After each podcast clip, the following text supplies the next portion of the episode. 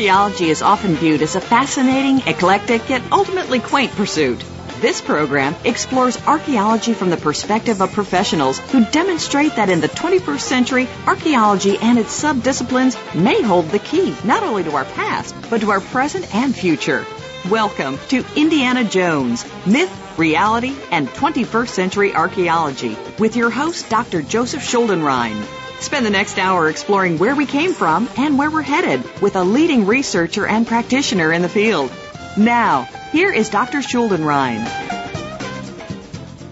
Uh, good evening and welcome to Indiana Jones, uh, Myth, Reality, and 21st Century Archaeology. Today's episode is a little bit different. Uh, we are calling this episode, if you've, you've gotten the adverts for it, uh, not Your Father's Archaeology, the interface of archaeology, science, and technology. And the question that I'm posing and uh, which I'm going to answer, I guess, rhetorically, uh, given my own perspective, is uh, will extensive excavation become an artifact of contemporary archaeological science? Now, uh, I have spent most of my career pretty much involved in archaeological science in a big way.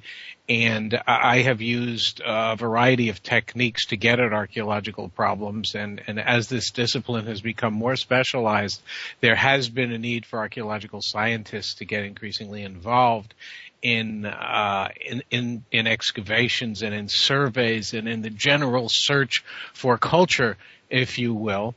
And uh, the role of science has been uh, extended significantly over the past couple of decades to the point at which uh, we really sort of need to tell ourselves, to ask ourselves, what's really driving the bus here? Is science driving it, or is the pursuit of culture and the questions of what culture means are, is that driving it? And the answer is not simple. I think that because method and scientific method in particular has become such an overwhelming component of archaeological investigation and, and the need for the kind of knowledge that you have to have in order to apply these methods has become so extensive. We really are sort of trying to figure out how to strike a balance here. And uh, in the beginning, I think, you know, and again, uh, we're going back, say, half a century or certainly 50 years ago, 40 years ago, um, scientists from a variety of different domains, um, anatomists in the case of early hominid research, and uh, specialists in ancient vegetation for people who are studying, say, or say, for example, the ancient landscapes of North America or, or South America or Europe, um, and, and ge- geology experts who are trying to explain why artifacts are buried in certain type of deposits and that, what that means for trying to understand the archaeological sequence of events.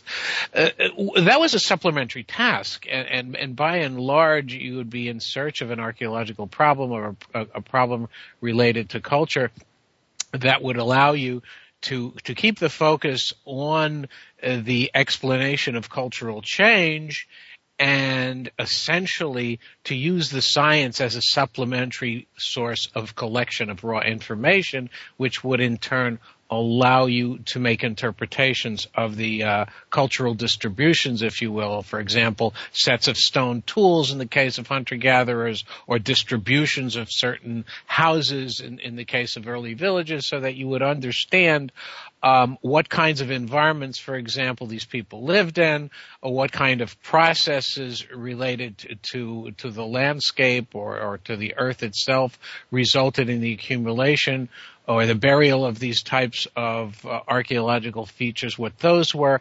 And that became really sort of uh, the coincidence or, or, or, the, the merging of a variety of different types of disciplines. And it, it really, archaeology sort of became an interdisciplinary operation in which the driver of the bus, as I said before, was was basically the cultural expert, the person who was trying to put the uh, questions of the human condition, if you will, into the foreground, and uh, used the uh, tools that the scientists brought to the table to string it all together and to integrate it. In other words, to to get a feel what the environment was like from from the earth scientists and from the the botanists and, and for the vegetation experts and, and and from the biologists, and then to generate interpretations of the archaeological findings. Well, at this point in time, I think it has become a lot more complex because the science is so intricate and the advances are so great and, and, there's almost a blurriness between the people who are conducting what we used to call the supplementary investigations and the actual investigation and, and, and the core of the research itself. Now, um, in the United States, I think we are, uh, or in North America, let's say even more broadly, um, we're, we're certainly much more focused on culture as as the end point and as the end product for delivering the package, if you will. We want to understand culture in the broad sense of what anthropology is, what the human condition em- uh, emerged as and evolved into, and we use the science in a sense um, as I said before, to to try to bolster our arguments and, and to sort of entrench them in a in in a way in, that we are able to establish fixed data points.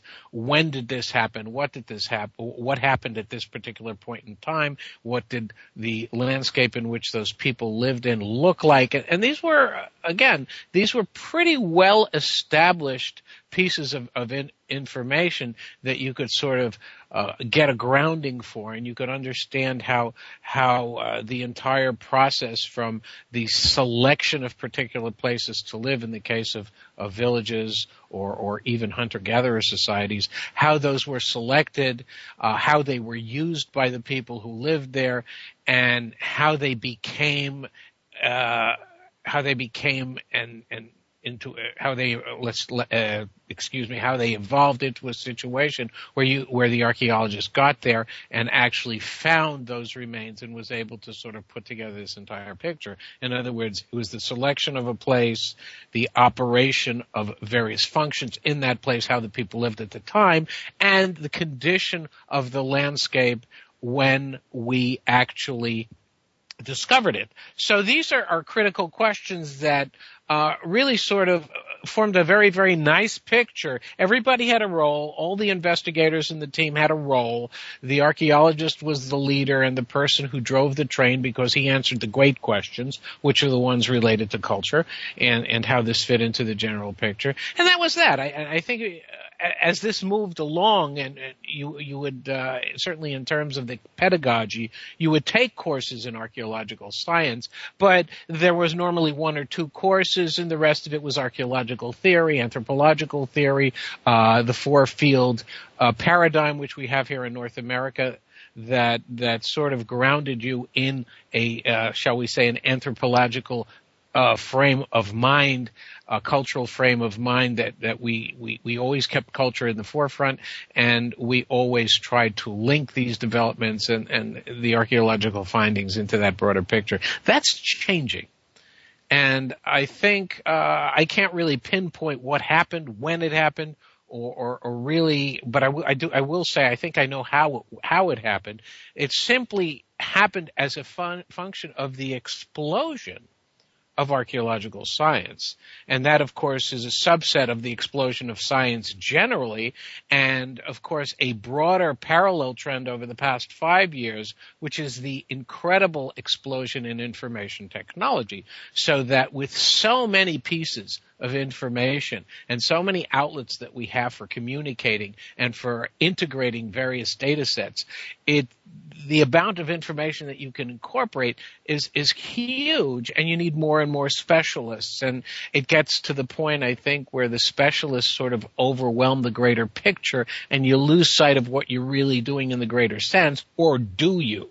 And that's my question too, because in Europe the, and, and in other parts of the world, uh, there has always been, well, I won't say there has always been, but, but by and large, I would say if you want to sort of go generic on this, there's been more of a focus on the archaeology itself. Yes, it's part of culture, and we've talked about this in previous programs. We'll talk about it again, uh, subsequently, but archaeology has been a separate entity, not necessarily tied to the broader picture of cultural change, but it's just become its own discipline. And we've talked about this again. I, I would reiterate there are different types of archaeology. There's the classical school of archaeology, which is concerned with monuments and uh, the effective accomplishments of the elite versus the anthropological school, which is more concerned with how actual normal people lived and, and, and how the, the, the average hunter gatherers and village residents, if, if, you're talking about later periods in prehistory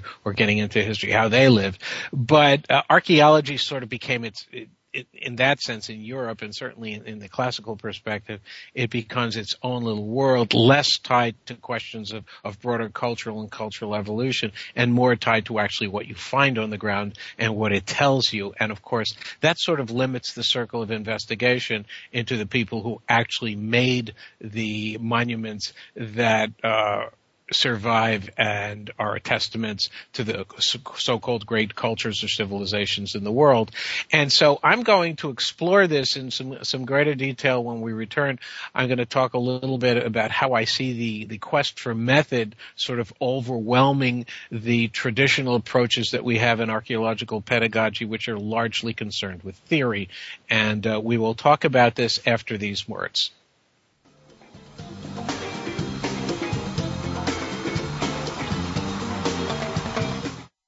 News, opinion. Your voice counts. Call toll free 1 866 472 5787. 1 866 472 5787. VoiceAmerica.com. These days, everyone is looking for information on staying young, healthy, and fit. The Voice America Health and Wellness Network is here to help you on your quest to better health and a better you. We talk about everything from diet, fitness, and aging to substance abuse, personal growth, mental health, and much more. Learn from our experts who cover health and wellness from traditional and holistic perspectives. Tune in to the Voice America Health and Wellness Network. Healthy living starts here. Tune in to the Hoffman Connection for inspiration, a life of passion and purpose. Hosts Raz Ingrasci and Ed McClune will bring you ways to remove the blocks in your life that are holding you back. Along with their guest experts, Raz and Ed will use their experience and expertise to help you learn to get closer to what matters to you most. And by doing so, improve your life and the lives of others. The Hoffman Connection can be heard live every Tuesday at 4 p.m. Pacific Time, 7 p.m. Eastern Time on the Voice America Variety Channel. We all want to be happy, but consider that conventional thinking is what got us where we are now. The good news is there's so much more to know that can give us a new and higher perspective. Tune in to A New View of Life with host Kathy Kirk as we unlock the conversational gridlock in America by exploring new ideas and new information on every aspect of life which is needed to move us not just forward, but upward. A New View of Life airs live every Tuesday at 6 p.m. Eastern, 3 p.m. Pacific on the Voice America Variety Channel. Streaming live. The leader in Internet talk radio. VoiceAmerica.com.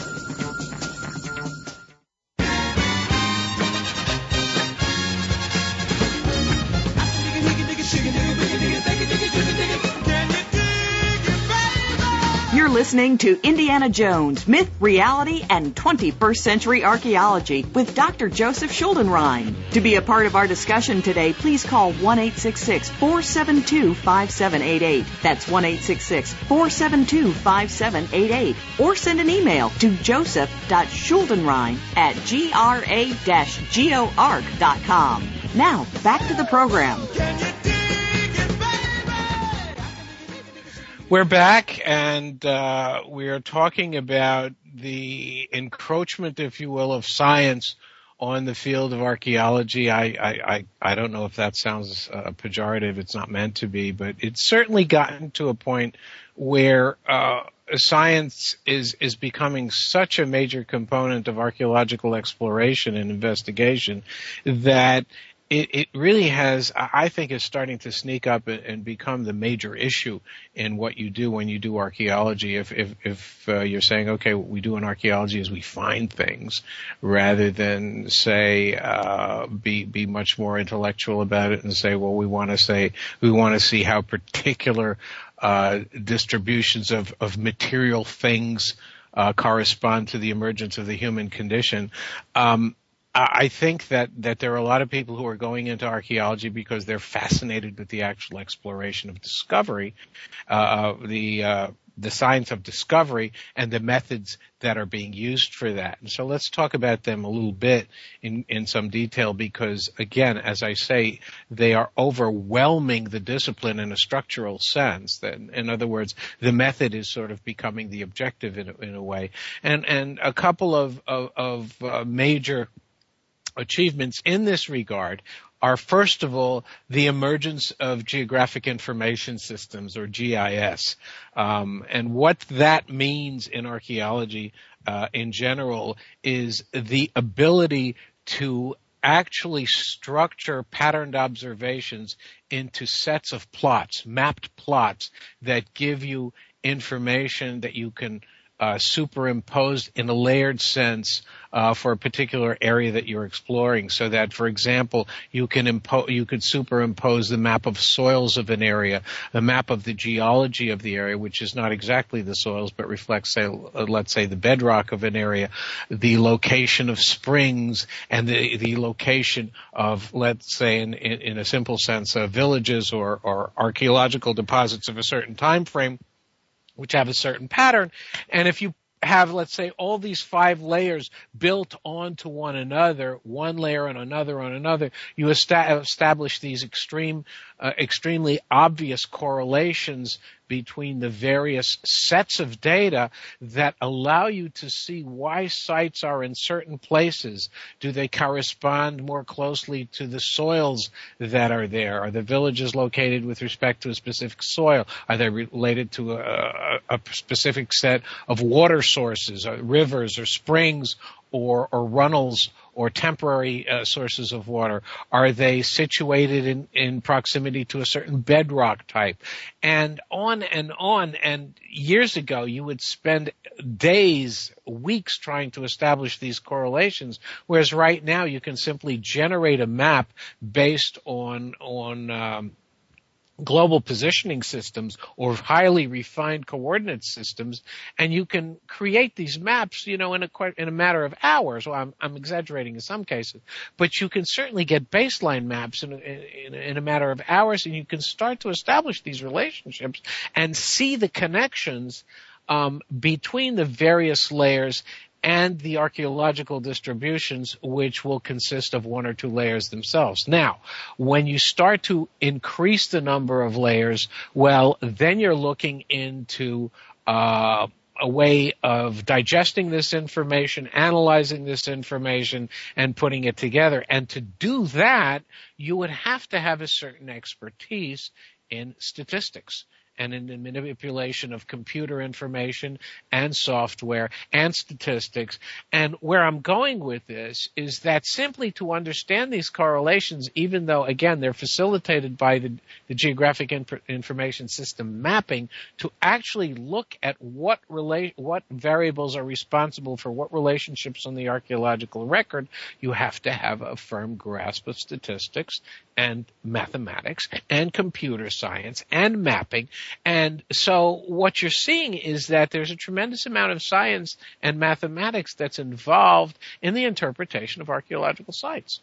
So uh, the question becomes, well, okay, um, that's a lot of work, and it's no longer that you get a specific type of expert to come in and do that information, but as the principal and, and do those manipulations because you have so many different sources of scientific information that it's incumbent upon the principal archaeologist to actually integrate that material. And let's even assume that the individual scientists are doing their particular manipulations to to generate their types of inter- uh, inter- interpretations. Well, you have to look at if you have five layers of information, you have to try to inter- integrate integrate and interpret five sets of information and find the correlations amongst them that put together archaeological patterning in the record. So you have to have a reasonable understanding of every single scientist's piece of the puzzle and you have to be able to incorporate that. And to do that,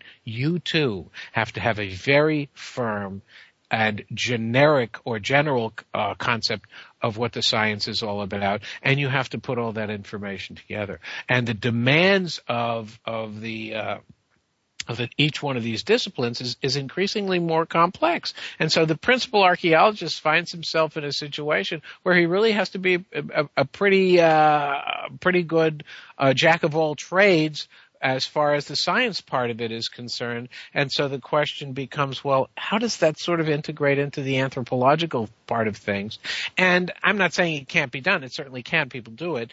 But as the information and as the data become more complex and the tools for their interpretations become increasingly more diverse and, and more complex as well, then the demands on, on the lead archaeologists get greater and greater. And so, as I say, uh, the method really becomes the message, and it, it, it starts to really become an all absorbing piece of information that um, really requires a, a, tremendous amount amount of thinking and uh, integrative thinking, but really does it take you into the broader questions of understanding what the human condition is, or are you simply going to get lost in the puzzle of trying to put together all these independent data sets? I'm not sure I have the answer, but the fact of the matter is that this is where I'm going. This is where the, the, science is going. Now, in addition to geographic information systems, one of the major advances that we've had in the past few years is satellite imagery. And satellite imagery is the ability to utilize increasingly sophisticated mapping systems and computer systems in satellites that are revolving around the Earth and being able to map these uh, the images that the satellites generate to, preci- to precisions of actually centimeters on the ground, despite the huge distances that the satellites are flying above the Earth. So you can get resolution of particular features on the ground, disturbances on the ground, be they archaeological or natural, with a tremendous amount of clarity from these satellites. And you have, of course, uh, mapping experts who are very, very skilled in putting this information together. And so the type of work and the type of, of patterning that you could find in, uh, say, villages or hunter-gatherer sites or monuments or uh, sacred sites that kind of information can now be assembled in a matter of days.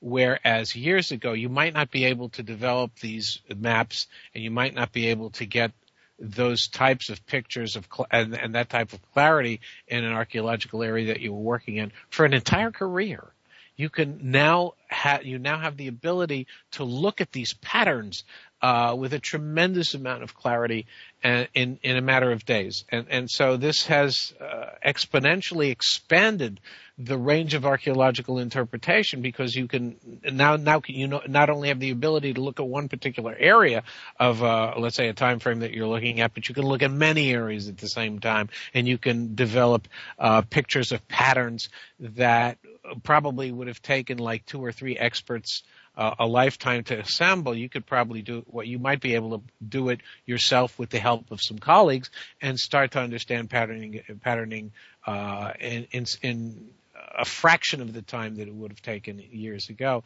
And this is especially true from satellite imagery.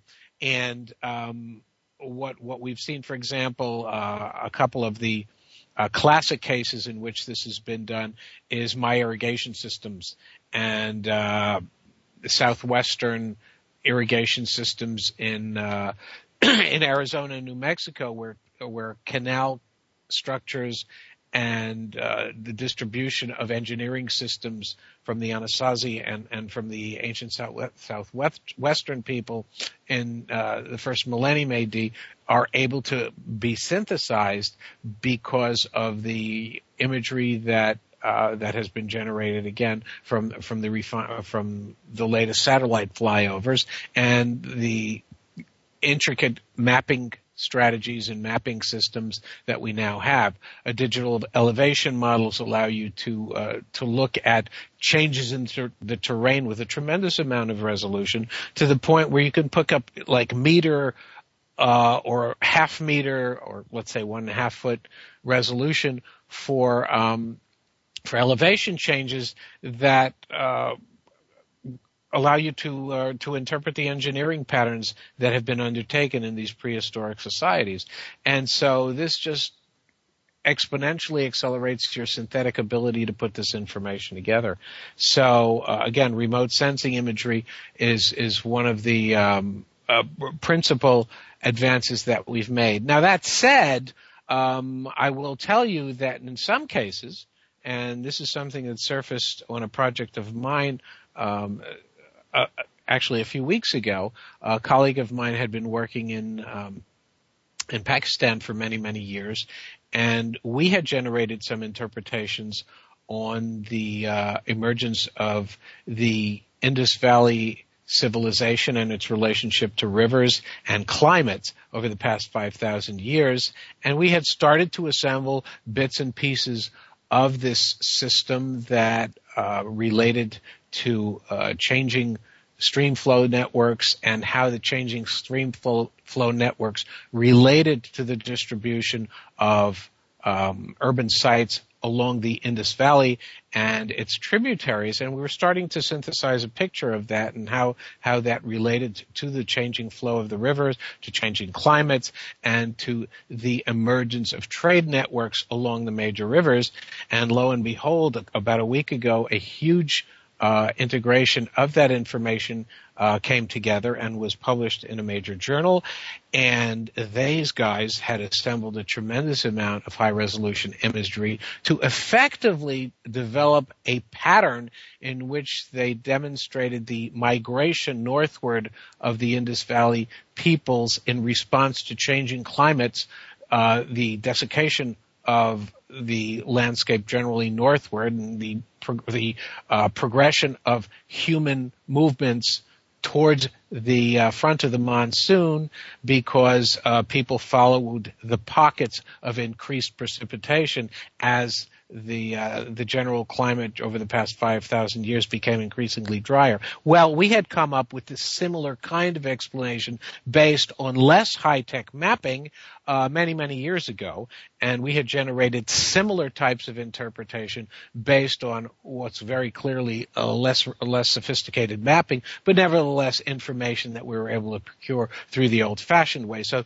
it, it, you you get to this point where uh, you try to figure out well how much do you really need the high tech, and how much can you simply generate uh, the information through very long, strenuous, and detailed study. And uh, the fact of the matter is that we're getting converging Im- interpretations using both the old-fashioned way of doing things by looking at a variety of sites aligned with with what we what we were able to map in, in, in, terms of traditional mapping, and these guys were able to generate with high resolution mapping, and it's, it's sort of gratifying to see that the same patterns emerge. We're just coming at it from different ways, and of course these guys were able to look at a much broader swath of information than we did, and yet we came up with similar types of inter- interpretations. So you see that there is a convergence very often of rigorous old-fashioned uh, methodologies and those increasingly sophisticated high resolution mappings and structured investigations that characterize the contemporary uh, pattern of archaeological exploration.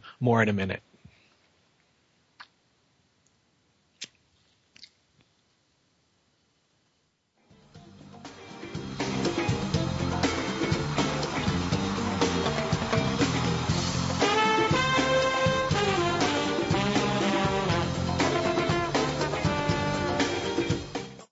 Talk, talk, talk. That's all we do is talk. If you'd like to talk, call us toll free right now at 1 866 472 5787. 1 866 472 5787. That's it. That's it. VoiceAmerica.com. Women make up more than half of the country's workforce. Companies that have women on the board generally set the pace and outperform other companies in the same industries. So why aren't we using the power of voice and choice to move ahead? Tune in to the Awe Factor, Advancing Women Everywhere with host Carol Cicino. You'll hear from the business and thought leaders that took chances and made a difference. Listen as they share their stories with Carol every Tuesday at 10 a.m. Eastern Time, 7 a.m. Pacific Time on the Voice America Variety Channel. Tune in every week for Sex Out Loud. Host Tristan Taormino will discuss everything from sexual pleasure to sexual politics. Get an insider's perspective from leaders in the adult film industry, the LGBT community, and the sex positive world. From kink to non monogamy, nothing is off limits. Plus, you can call in to join the conversation. Sex Out Loud airs every Friday, 8 p.m. Eastern, 5 Pacific, on the Voice America Variety Channel.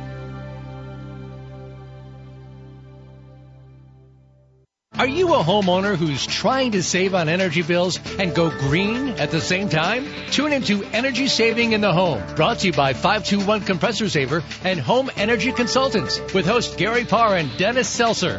They have saved homeowners just like you as much as 65% on energy bills through energy efficiency practices. You'll learn about conservation, products, and services to reduce energy consumption and save you money.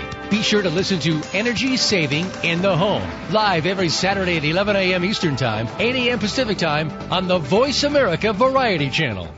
Stimulating talk gets those synapses in the brain firing really fast. All the time. The number one internet talk station where your opinion counts. VoiceAmerica.com.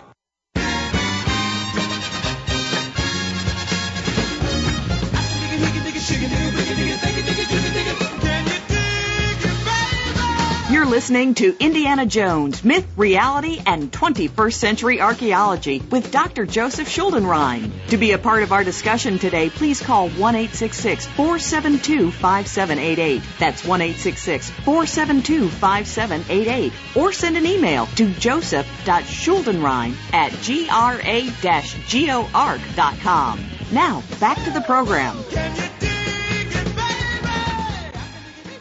We were talking about uh, the exponential increase in scientific met- uh, in scientific uh, knowledge and, and in information technology that allows you to process information in archaeology so much more quickly and with so much more resolution than it was possible in the past. And and I, I just want to make a couple more points on the remote sensing element of exploration.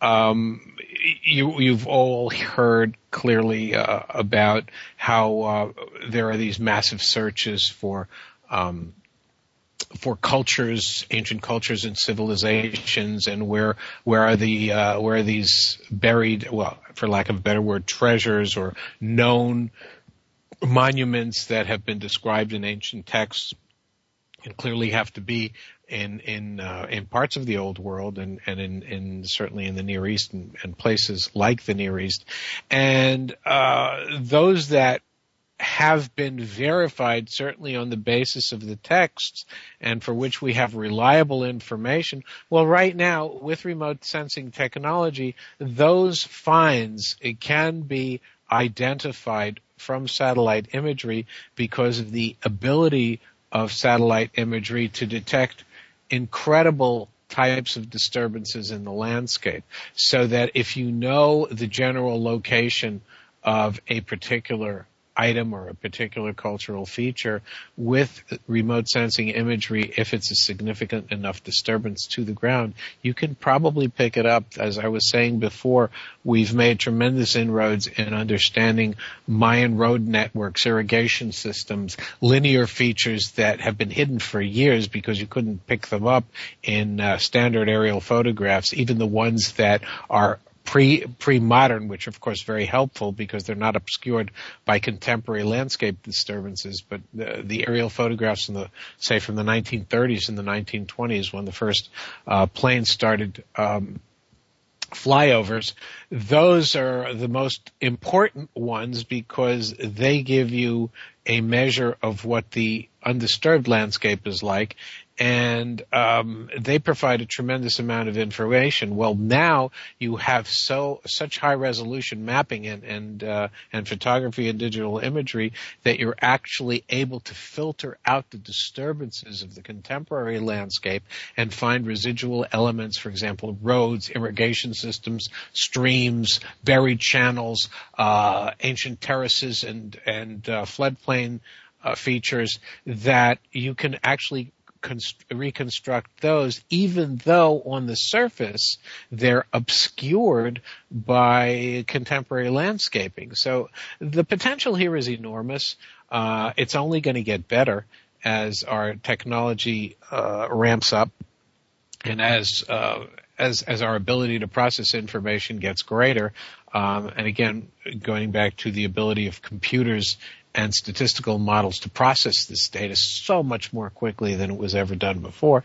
So uh, the future is really great for that. Now, one of the interesting situations that I think uh, becomes very important, and this, I guess, for many archaeologists is sort of a sad note, is is that of course uh, money becomes an issue, and and your ability to to get uh, grants and your ability to get uh, research funding, especially in an economy like that of the present, is is, is a little more dip, difficult. Now, couple that with the fact that the pace of development still remains very, very high, and in many places, especially in urban settings, where you can expect to find um, residual evidence of, of previous cultures you can't get there anymore. You simply, first of all, you don't have the money to do it.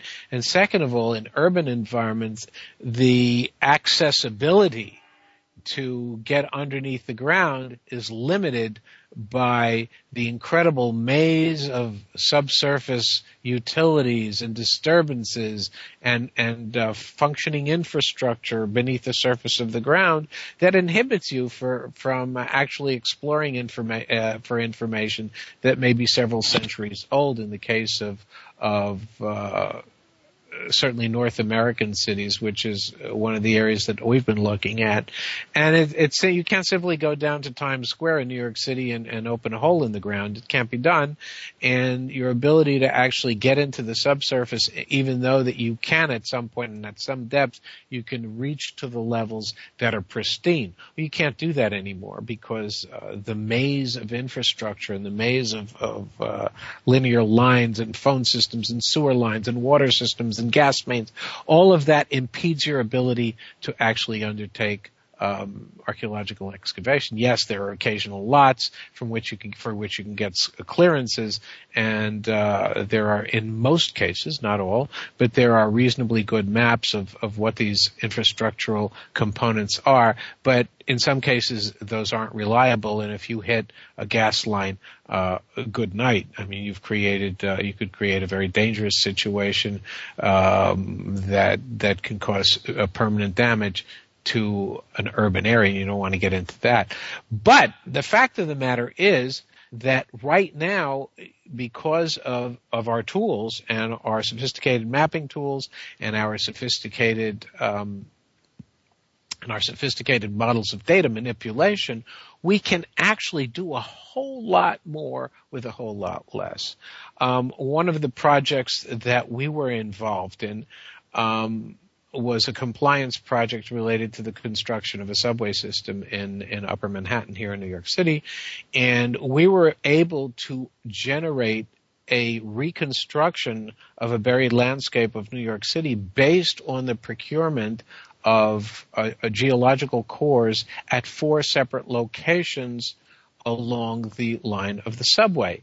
And we were able to do this because uh, we were pointed to, uh, we got some clearance for a certain part of of the area uh, the, of the subway tra- of the subway the projected subway line, and we were able to probe those areas to to depth and based on our understanding of what the subsurface looked like from previous projects and from previous studies, we were actually able to put together a sequence of geological events, combined with a minimal amount of archaeological information to generate a model of what the landscape looked like. We, for example, procured shell deposits that told us a tremendous amount of, about what the conditions were like when the Dutch actually got to New York City and what the shoreline looked like based on um, the types of shells that were actually procured in the deposits because saltwater shells and freshwater shells have different composition. Uh, there's oxygen isotope analyses that tell you what kind of uh, water conditions laid down the materials that uh, the, the, calcium carbonate that was deposited on the shells, and also the types of the shells that uh, thrived in those particular deposits are uh, basically governed by saline or salt rich versus freshwater conditions. So based on all that information and on looking at the dirt itself, we could tell you when the what when what area was still uh, obtaining salt water in response to rising sea level and which areas in the landscape actually were still being fed by rivers that attested to a uh, more terrestrial or land-based terrain. So on that basis, we were able to generate a map of the changing landscape in that particular location since 20,000 years ago. And we, we set up a six, seven stage model documenting the changing terrain, the changing environments, the changing landscapes, and the changing ecology of those areas over that period of time. And that was done on the basis of simply four, four holes that were stuck into the ground and the procurement of the dirt and the shells and the plant remains of that information, plus the historic recovery that we got from those same um, deposits, uh, the upper deposits that were post prehistoric, and on that basis, we were able to, to, construct a model of how the New York City shoreline emerged over the past 20,000 years. That is an example of what type of resolution you can obtain if you're very, very careful and if you maximize the yield um, from from the particular excavation. Again, these cores were all of two and a half inches wide, but they were continuous and they allowed us to procure a tremendous amount of information in a relatively short period of time, coupled with uh, the geological records that we had, the historical records that we had, um, oral, hi- uh, not oral histories, but written histories from the Dutch, re- Dutch period. And again, we are able to maximize this information yield and reconstruct landscapes and human settlement based on limited data and we'll discuss the ramifications of this for future archaeology when we get back in the next couple of sec- minutes.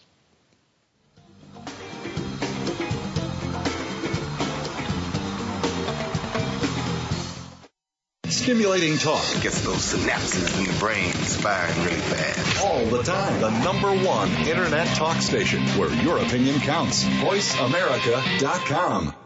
Are you ready to change your relationships, your business, your body, and your life?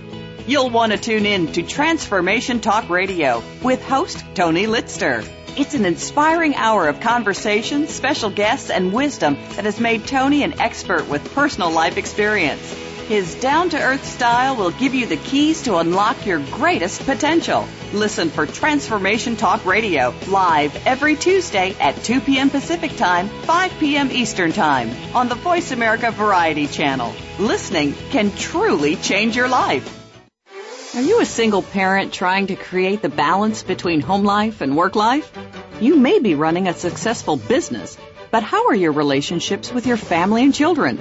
If you're one of the thousands of people trying to juggle it all, tune in to Straight Up with Chris, real talk on business and parenthood, hosted by Chris Efficiu. Chris is the portrait of the success story, coming to the U.S. with no language skills, founding and growing several businesses, while raising his daughter from age 7 to adulthood as a single dad. Listen every Thursday at 6 p.m. Eastern, 3 p.m. Pacific on Voice America Variety.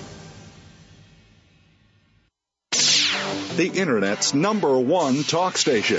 Number one talk station. VoiceAmerica.com.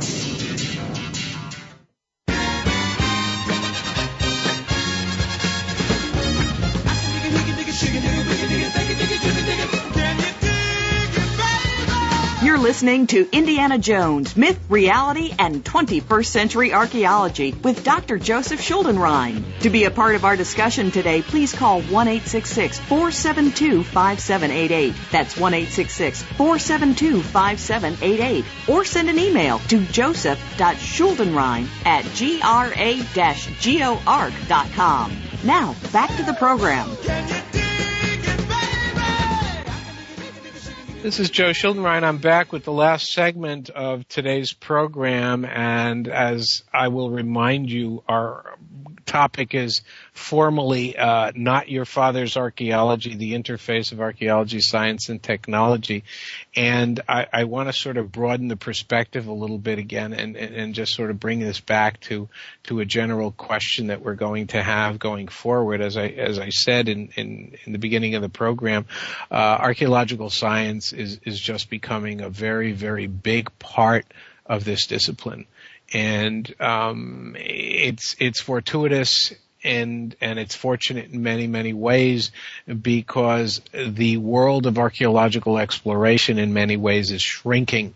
We are not going to be able to do those massive excavations that were done in the early earlier parts of the last and, and middle parts of the last century, where you could simply go out to a piece of property somewhere and, and just excavate to your heart's content.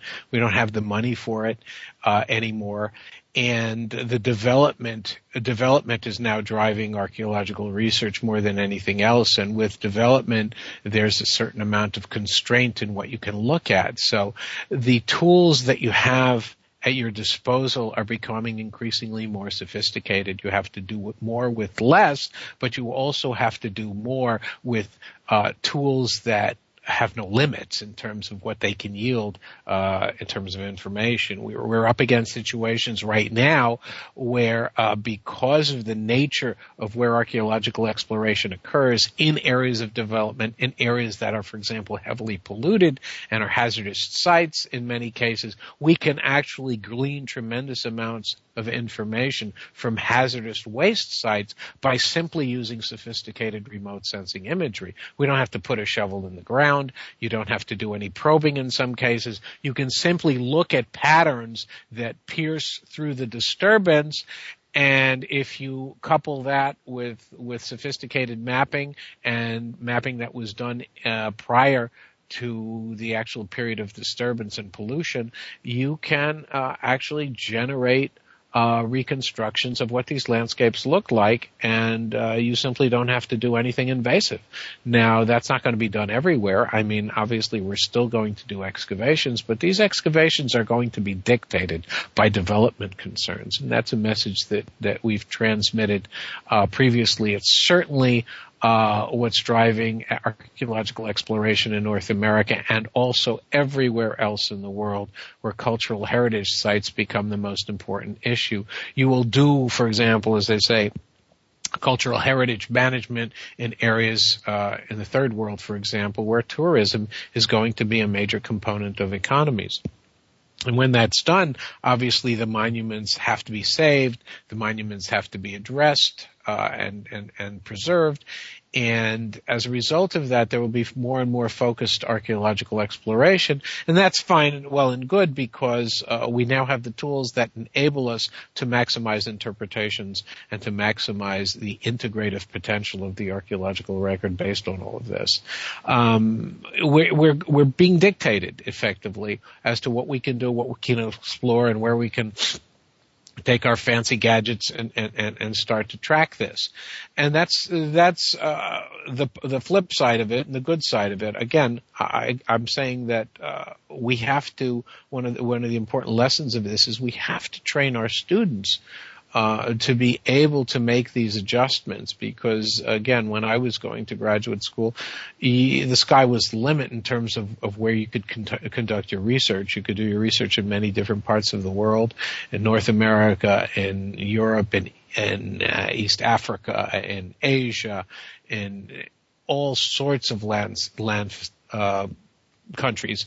That can't be done anymore. Um, a lot of the more spectacular archaeological sites are in war zones and in areas that are politically unstable. They're also for, for, and in many cases for good reason, being done by the people who live in those countries because they've level, uh, they've developed levels of sophistication that allow them to investigate their or own heritage, which is just as as it should be, and uh, they of course are also privy to the information and technological explosions that have largely been developed in the Western world and, and, and which are being transported and, and exported rather into the developing world. And so, um, again, the ability to use the techniques of archaeology, um, is, is, is, is being refined. We, while, while our, uh, areas of exploration are shrinking our ability to maximize the yield from those shrinking areas has been expanded enormously so that we can do again as i was saying before we can do a lot more with a lot le- uh, we can do a lot more with a lot less in in places that again um, are, are, are becoming increasingly less accessible and are probably in many cases going to, going to be explored by the populations that live in those areas um, the ability of, of basically Western oriented scientists to go all over the world and, and sort of poke holes wherever they want. That's not going to happen forever. It's, it's, it's starting to be limited by, by the exigencies of, of the geopolitics and, uh, just as well in many cases because, um, the tools are available to uh, to indigenous populations and, and, and, to the countries themselves to undertake this kind of work. And uh, again, um, like I say, the entire world is changing from an archaeological perspective. And I think what, one of the messages that I want to leave you with is we have to train our students and we have to train the up and coming generation of archaeologists to come to grips with the changing archaeological world in which methodologies are becoming all important and that anthropological umbrella that was always uh, considered to be the primary governing model and paradigm for which you did your work, that has to be rethought in many cases because uh, there's simply so much information that one has to get and has to master before one can do this type of investigation that uh, again academic programs and training programs really have to be rethought and they have to be constantly rethought. And that's not happening. That's not keeping pace with the uh, with the explosion in technology. And part of the reason is that some of the professors and some of the uh, the folks who are, are doing the teaching are simply not up to date, and uh, they're uh, they're teaching what they know, and uh, in many cases that may not be adequate for up and coming generations. Now, I know that the universities are trying to address these issues, and certainly um, as the private sector grows in terms of its impact on the archaeological um, profession is enhanced, uh, there these changes will be made. Um, but it is important for us to populate our universities with professors who are familiar with the technology and at the same time can keep the perspective, the anthropological perspective that has governed training in, in, in, for so many years. But again, that balance is going to have to change.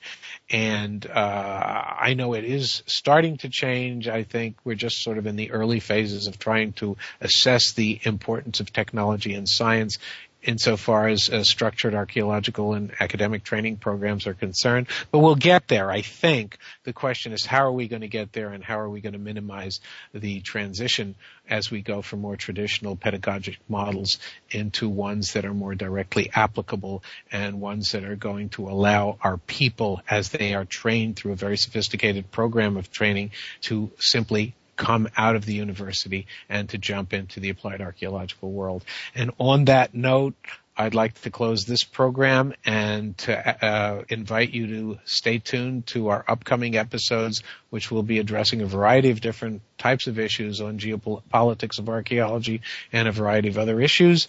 And until that time, this is Joe Schuldenrein signing off, and uh, we'll see you next week. Thank you.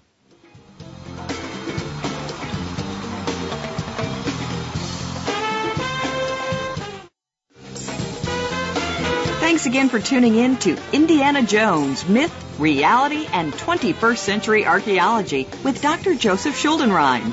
Please join us for another unique journey into the past next Wednesday at 3 p.m. Pacific Time, 6 p.m. Eastern Time on the Voice America Variety Channel. In the meantime, think about the past with an eye towards the future and a better tomorrow.